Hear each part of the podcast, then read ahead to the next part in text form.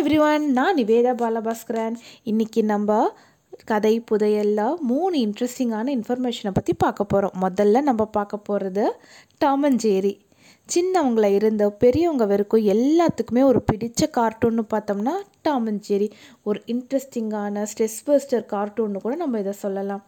Nineteen ஃபார்ட்டிஸில் இதை create பண்ணாங்க. அப்படி பார்த்தோம்னா எண்பத்தோரு வயசு ஆகுது இந்த டாம் அண்ட் ஜெரிக்கு இதை க்ரியேட் பண்ண அனிமேட்டர்ஸ் யாருன்னா ஜோசப் பார்பராவும் வில்லியம் ஹன்னாவும்.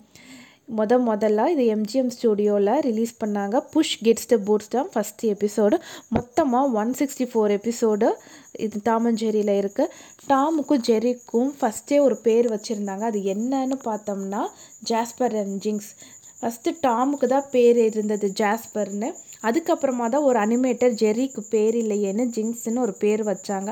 அப்படி இருந்தும் அவங்களுக்கு ஏதோ ஒரு குறை அந்த பேரில் இருந்த மாதிரி இருந்தது. ஒரு அட்ராக்டிவாக இல்லாத மாதிரி இருந்ததுன்னு ஒரு காம்படிஷன் மாதிரி வைக்கலாம் அப்படின்னு அந்த ஸ்டூடியோவில் ஏற்பாடு பண்ணி யார் இந்த பூனைக்கும் எலிக்கும் ஒரு நல்ல பேர் செலக்ட் பண்ணுறீங்களோ அவங்களுக்கு ஒரு ரிவார்டு கொடுக்கப்படும்னு ஒரு அனௌன்ஸ் பண்ணாங்க. ஒரு அனிமேட்டர் வந்து இதுக்கு டாமும் ஜெர்ரியும் வச்சா நல்லா இருக்கும்னு எழுதி போட்டார். அவங்களுக்கு ஃபிஃப்டி டாலர்ஸ் வந்து ரிவார்டாக கொடுத்தாங்க. இந்த டாம் அண்ட் ஜெரிங்கிறது பார்த்தோம்னா ஒரு காக்டெயிலோட பேர் அது மட்டும் இல்லை ஒரு புக்கோட பேரும் பார்த்தோம்னா இந்த டாம் அண்ட் ஜெரி டாமோட உருவத்தில் பார்த்தோம்னா நிறைய சேஞ்சஸ் பண்ணியிருந்தாங்க. அந்த டெயிலில் சேஞ்ச் பண்ணுறது நாலு காலில் நடக்கிற மாதிரி கண்ணில் இந்த மாதிரி எவ்வளவோ சேஞ்சஸ் பண்ணி கொண்டுட்டு வந்தாங்க. டாம் அண்ட் ஜெரி பார்த்தோம்னா பதிமூணு தடவை ஆஸ்கருக்கு நாமினேட் ஆகி ஆறு முறை ஆஸ்கர் அவார்டு வாங்கியிருக்கு. நாசாவில் இருக்க ரெண்டு சேட்டலைட் பேர் கூட டாம் அண்ட் ஜெரி தான். டாமோட உரிமையாளர் ஒரு லேடி இருப்பாங்க. மேமிட்டோ ஷோஸ்னு அவங்கள ஒரே ஒரு எபிசோடில் தான் காமிச்சிருப்பாங்க.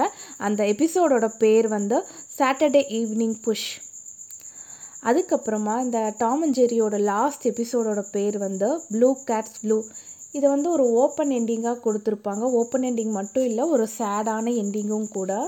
டாமும் ஜெரியும் ஒரு லவ் ஃபெயிலியரில் ரயில்வே ட்ராக்கில் போய் சூசைட் பண்ணலான்னு உக்காந்துருப்பாங்க. அப்போ ட்ரெயின் வரும்.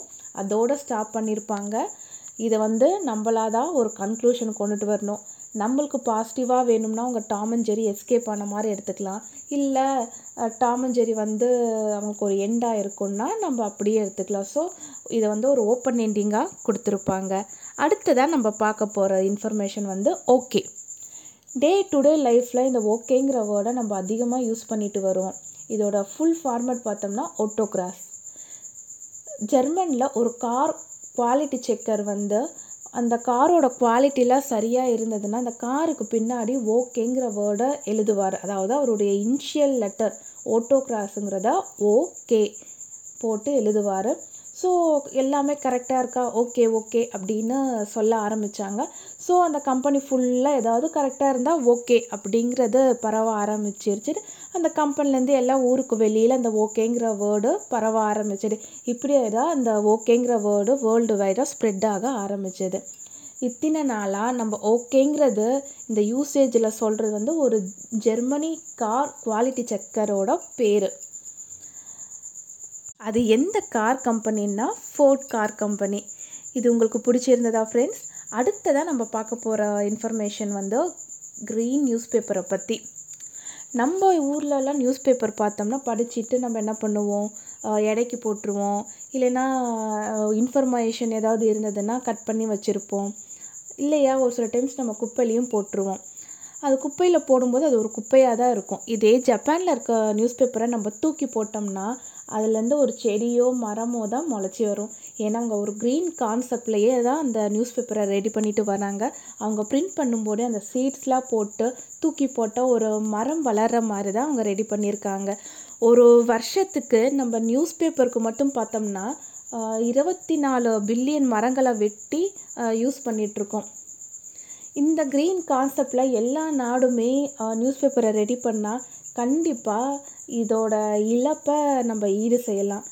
பார்க்குறதுக்கே சுற்றிலுமே நம்மளுக்கு ஒரு க்ரீனாக தான் தெரியும். கண்ணுக்கு ரொம்ப குளிர்ச்சியாக இருக்கும். ஆக்சிஜனும் நம்மளுக்கு கிடைக்கும். பொல்யூஷனும் இல்லாமல் இருக்கும்.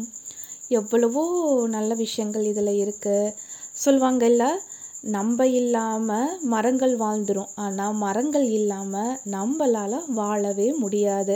இந்த இன்ஃபர்மேஷன்ஸ் உங்களுக்கு பிடிச்சிருந்தா லைக் பண்ணுங்கள் ஷேர் பண்ணுங்கள் சப்ஸ்கிரைப் பண்ணுங்கள் பாய்